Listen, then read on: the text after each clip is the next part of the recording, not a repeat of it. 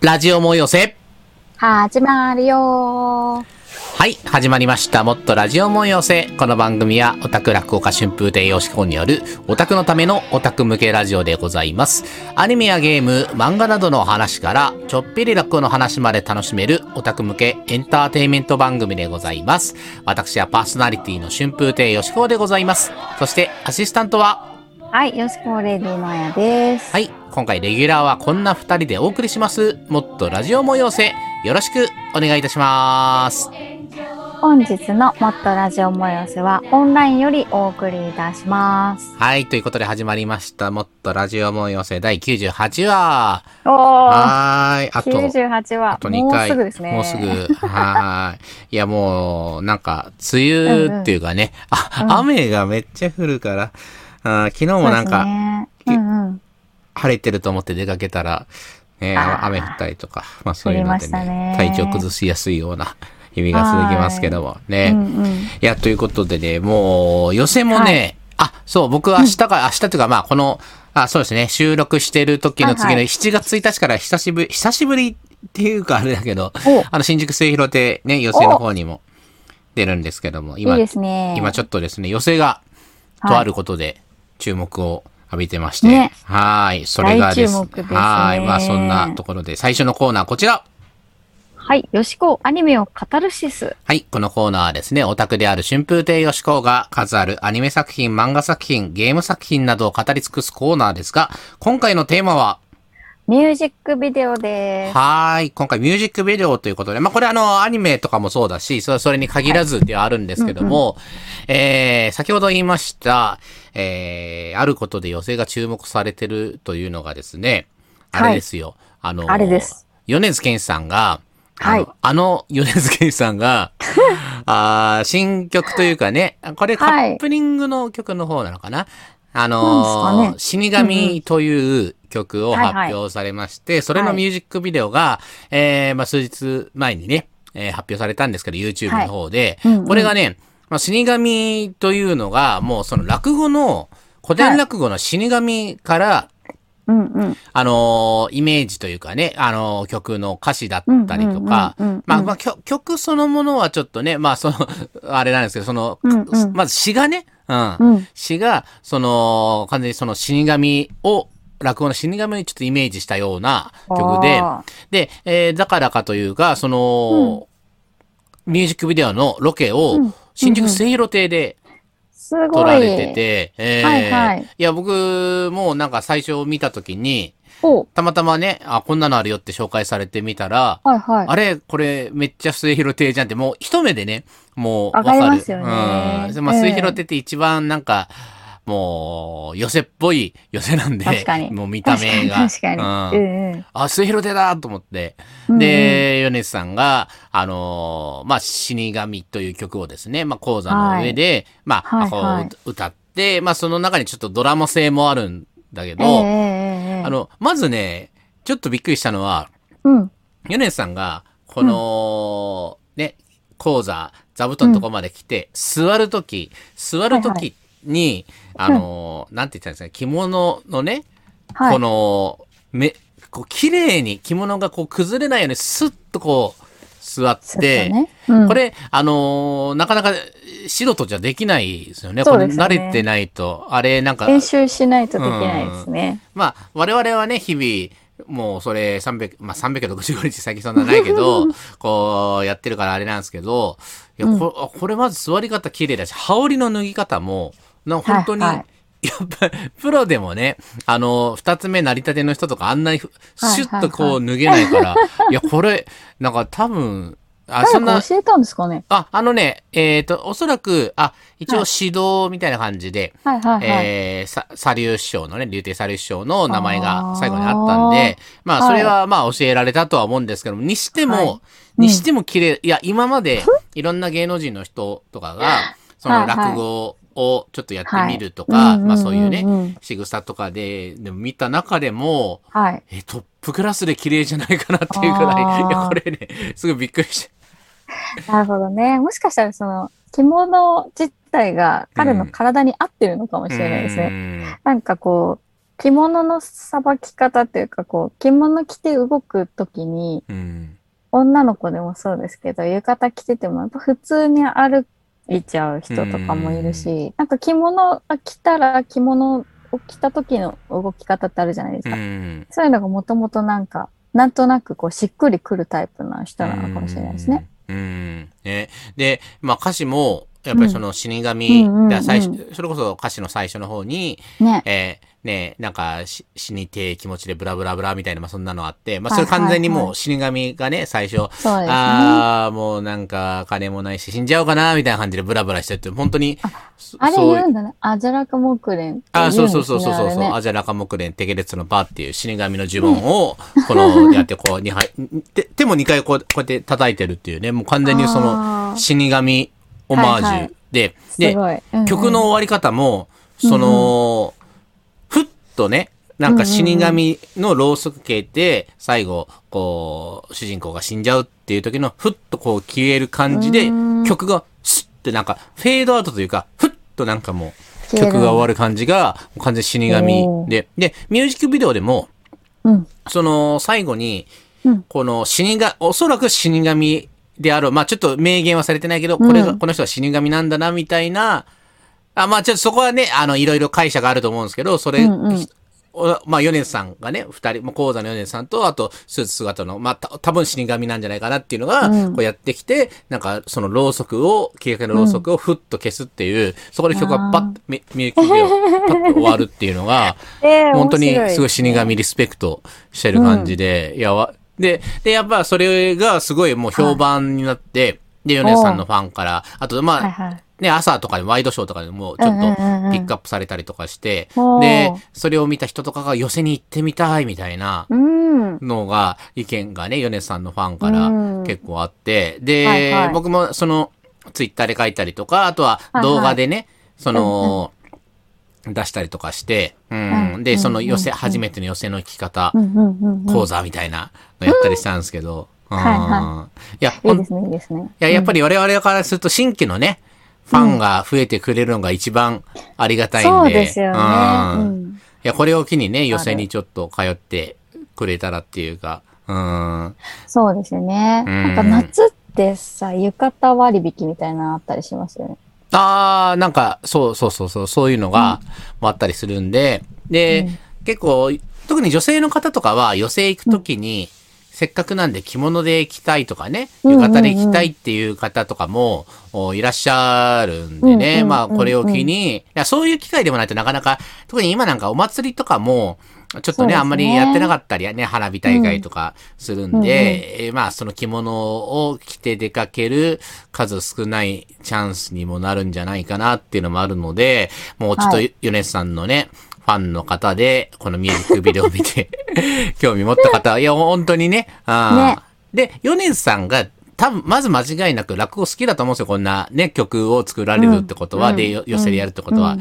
だ推しが好きなものは、やっぱ好きでいたいっていうのは多分ファンとしてね、わかります。うん、あると思うんで、そこはね、その、やっぱりこれ、そうでもなかったら多分落語を見る機会って、だ落語をもともと多分、なんかそういうのが古典的なのが好きで見る人ってあんまいると思うんですけど、それと逆に、でも落語って一切関わってこないで、って全然人生あると思うんで、うん。そうですね。で、やっぱり僕とか萌え寄せとかで声優さんゲストでっていうので、その声優さんのファンの方が初めてそこで落語を聞いてって人がもう本当に多分今まで累計何千、えーまあ1万は言ってないか。多分、うん多分何千とかね、はうん、の方をお相手したことあって、ご合計というか累計というか、そうですね。れだけうん。ね、その、いるん、やっぱ落語全く知らないっていう方が、は、やっぱ世の中にいっぱいいるんですよね。だからそういう方が、やっぱその落語を知るきっかけになったと思うんで、本当もう米津さん様々っていう感じでは あるんですけども。ね。いや、まあミュージックビデオ、ね、まあはいいはいろいろ、だ特に最近なんかは、あの、まあ CD、ももちろん出てますけど、それだけじゃなくて、やっぱり動画で YouTube でね、そのミュージックビデオで、まあ、あのーまあ、宣伝も兼ねて、で、はいはいまあ、P、PV 的なね、映画だったらうんうんうん PV 的な感じで出すっていうのは、結構もう一般的な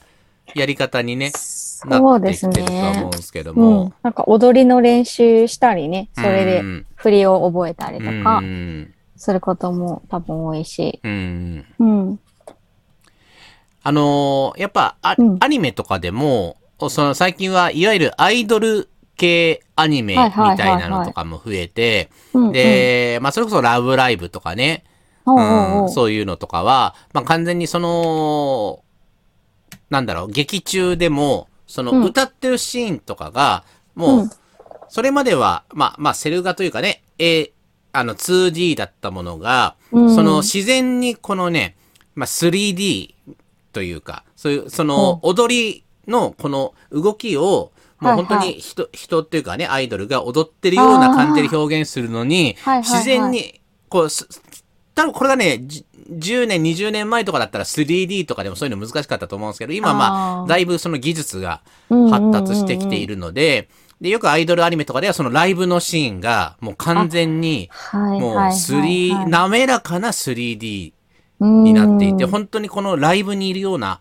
感覚になるんですよね。うんうんうんうんうんうん。で、やっぱりそのミュージックビデオとかも、その、結構その、まあ、アニメーションの 3D だったりとか、あとは、その、声優さんの曲とかも、あの、アニメーションとこう融合して、うん。で、まあ、と、例えば途中までは本ご本人だったのが、ふと曲のが転調した時とかに、ガラッとこうアニメに変わって、まあ、その、えー。こうね、境目をなくすような感じの演出なんかも、すごいですね。そうそうそう、よくあったりとかして、うん、そうそう。なんかその、プロモーションだけじゃなくて芸術性みたいなのも結構上がってきてるような気がしますうね。ん。なんかドラマとか映画のとかだとう、ん。前後にまた、その映画とかドラマの部分がついてたりとかもするのもあるしね。うん。ね。なんか、これ面白いミュージックビデオとかって。なんか、ほんと結構前なんですけど、うんサカナクションの。曲で、うんえっとね、歩くアラウンドっていう曲かな？うんなんか文化庁で賞を取ったようなものがありまして、あそれってなんか歌詞がね、こう、歌詞がパッパッパッパッとこう、なんなんか浮き出てくるみたいな感じになってるんですよあね。うん。普段だとなんか字幕みたいな感じで、うん。ね、歌詞が出てくるのとかはあると思うんですけど、うん。その文字が出てくる、それも一緒のその景色の一つみたいになってたりとかしてて、すごい話題になったんですよね、うん。一時期ね。そう、あれね、僕もうん。ちらっと見たけど、そのうん。文字が、ただ出てくるんじゃなくて、そそうの、文字のパパーツというか、なんかうん。うまく分解して、それがそうそう。こう歩いてきて、そのカメラの角度によって、それがこう文字として初めて認識されるみたいな、すごい。いなんかね、芸術的な感じがして。そうなんですよ。うん。なんか、ね、言葉も一つ、その芸術の一個なのかなっていうふうに捉えられるような作品、もうそれこそ作品ですようね。んになってるなーってすごく思ってました。う。うんん。ねいやーあと、いや、最近、あの、ジャニーズとかも、結構その、はいはい YouTube とかね、うんうんうんうん SNS をだいぶ解禁してきて、そうですよね。まあ、それこそうん嵐とかね、あのーの PV なり、まあ PV というか MV というか、もうとかなんかもうすごい、な、なんだろう、もう、まあ、か完成度というか、うんね、なんか、一つの本当映像作品になってますよね。うん面白いよね、すごくね。ね。で、やっぱり、それ見ちゃうと、やっぱり曲を、やっぱ、うんまあか、やっぱ買いたくなるっていうのはあるし、そうですね。うんうん。ねいや、嵐なんかはね、本当に作品としてすごい映像としてね、で、うんうんうん。あの、まあ、ミュージックビデオじゃないけど、去年、去年末の嵐が、まあ、活動休止前の、うん。まあ、まあ、最後のというかね、えーライブを、うん。まあ、この状況なんで、無観客配信っていうので、うん。うんやられてたんですけど、まあ、だから、だからこそ、ある意味無観客だからこそ、な、なんだろう、このうんうん。映像を、この駆使して、まあ、やれるというか、あの、どうしてもお客様がいてだと、まあ、やっぱ生のね、見たいけど、その、いないから余計に映像をふんだんにこの、駆使した感じがすごい良かったですよね。確かにうん。なんかそれで言うと、あの、エヴァンゲリオンのエンディングの曲、うん。あの、宇多田さんのやつですけど、あれなんか、庵野監督から指示があって、なんか自撮りを対応してうん。撮ったやつにしてくれて、うんあれ本人がカメラっていうか持って撮ってるんですよね、宇多田さんがね。確か、あ庵野監督が、まあ、コンテっていうかね、なんかそういうのを切って、なんかこのうん段取りというかね、はこのミュージックの流れというか、うん。うん。そういうのやってたりとかね。うん。ね、この間ちょっと対談ちらっと見ましたけど。ああ、イインスタライブで、そうですそうやってたね。のは。うんうん。そうねそう。あとは、ちょっと前だと、やっぱりニコニコ動画とかで、あの、初音ミクとか。まあ、まあ今もあるけど。ど、その初音ミクとかの、この、まあそれこそ、こう、まあ歌ってみたというか、その、はいはい。ミュージックビデオですよね、それこそね。千本、うん。千本桜なり、うんうんうんうん。メルトとかなんかそういうのとか、やっぱその曲に合わせて初音ミクとか、こうアニメーションさせたりとか、まあまあそれこそ歌詞をすごい効果的に出したりとかね。うんうんうんうん。あれなんかやっぱり、まあ今、うん。ニコニコ動画からまた結構 YouTube に移ってみたいなのとかもありますけど、うん。まあそういうのもね、まあ最近のこうミュージックビデオの、うん。な、歴史というか流れの中で、多分、初音ミクって結構欠かせない部分もあるんじゃないかあなっていうのは。ね。う。うんん。で、まあそういうのの系譜っていうか、まあ、うんボカロじゃないけど、その、ううっせぇわとかもね、なんか、あそうそうなんかああいう、その、うんニコ動的、YouTube だけど、ニコ動で初音ミクとか、確かかまあそういうの、ボカロとかそういうのとかであった、その、PV、MV 的ななんか流れをね、感じるありますね。うん。気はしますよね。ううんん。やっぱその、僕も、それこそ落語をね、古典落語やったりとか、新作落語を作るっていうのはあるけど、まあその、ね、ミュージックビデオっていうのも本当にもう、総合的な作品というか、物が物語性というかね、うん。もちろん音楽だけでも、わかるところ、今は、そこ、さらにそこに映像を載せることによって、より、うんその、なんだろう、この世界観が広がるっていうかね。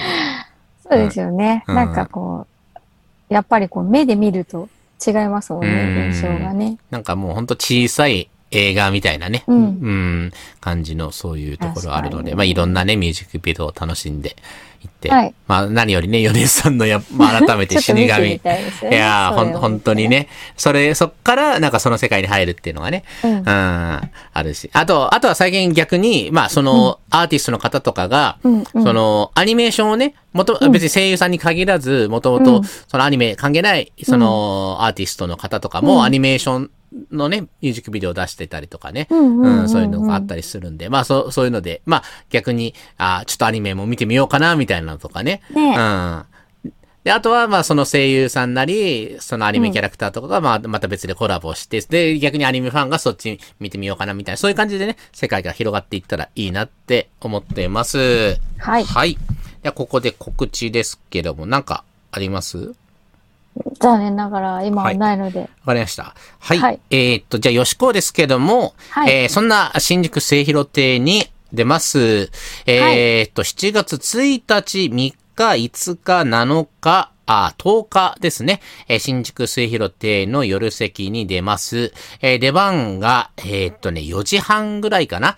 うんだいたいちょっと前後するかもしれないですけど、おおおむね4時半ぐらいにはい。出ます。で、えー、鳥がですね、あの人間国宝の神田あ勝利先生。で、うんで、鳥がですね、えー、あ、鳥じゃない、えっ、と、中入り、ね、中入りがですね、そのお弟子さんで、今、もう超売れっ子の神田伯山兄さんも出られるということで、多分結構、満席なんじゃないかなっていうのが、ね。思いますけども、ぜだひ夜席始まる頃から入っていただいて。うん神田勝利先生が鳥で、毎回ですね、えーはい。ねネタ出して、まあネタを、まあこの場では言わないですけど、詳しくはですね、えー新宿末広亭なり、あえー落語芸術協会のね、えーホームページ見ていただくと書いてありますけども、お毎回、えー長考一席で、で、き基本的にこれ階段ですかね。まあ階段、あ、階段だけじゃないのかな。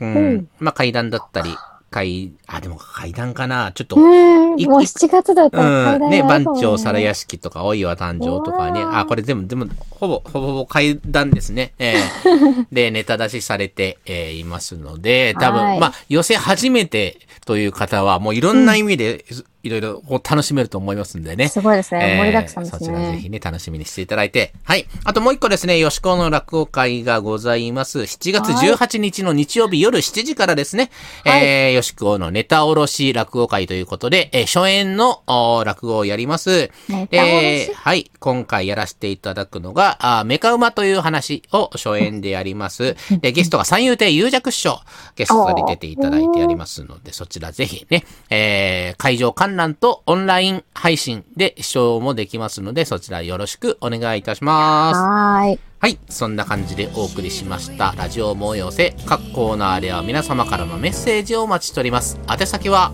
はい。ラジオ萌え寄せへのメッセージは、radiomoeyose アットマーク gmail.com ラジオ萌え寄せアットマーク gmail.com です。はい。ということで、ラジオ催せ。パーソナリティの春風亭よしこと、よしこレディのあやでした。来週も聞いてねはい。ということで、ポッドキャストのおまけトークコーナーでございますけども、はーい。えー、まあ、もし、うん。ミュージックビデオを作るとしたらっていう感じで。え、あやさんとかってなんかミュージックビデオ的なのって？えーっとですね、実は今ちょっと話上がってて、ある、まあ私の作った作品じゃないんですけど、ええ私が歌って参加してる作品で、うんちょっ。と作ろうよっていう話になってまして、うん。それがね、まあ、曲の歌詞の通りにやるのか、うんそれとも全然違うところで歌ってる風、風っていうか、歌ってる姿を撮るのかうっん。ていうので、今ちょっと話が進んでますね。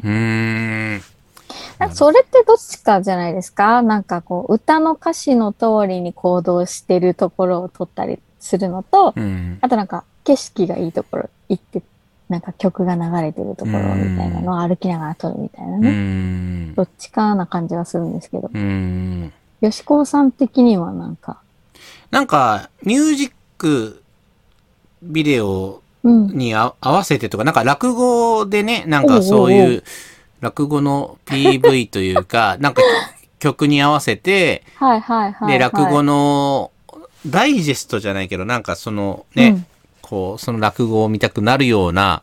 感じの、なんかビ,、ビデオみたいなのなんか作れないかなっていうのは。ああ、いいですね、そうんれね。なんか、なんていうタイトルだったっけな。ちょっと忘れちゃったんですけど、昔某 NHK で、なんか、落語を喋ってる人は別なんですけど、うん俳優さんが演じてるみたいなやつありましたよね。うーん。うん。NHK だったかな？ああ、あれ、あれか。あ、その、えー、っと、お話ごとになんか、なんだったっけな？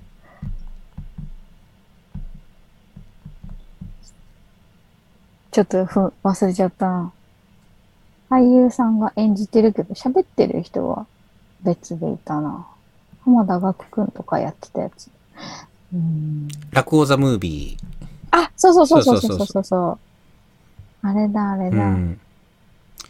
なんかね、あれとか、あれでもね、やっぱ、その落、うんそこで初めて落語をして、みたいなね、うんうんうん寄せにっていうのもあったみたいなんで。うんうんうんうん。ね、なんか結局その聞いてて想像しているものと目で見てうん。こう入ってくる情報ってやっぱり情報量が違うから、うん。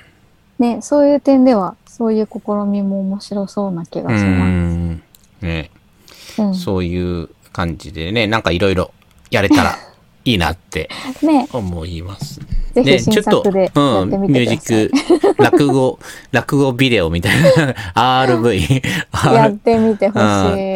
なんかやれ、なせっかくなんでね、こう、いはいろいろ編集も覚えてきたんで、やろうかなって思います。はい。はい。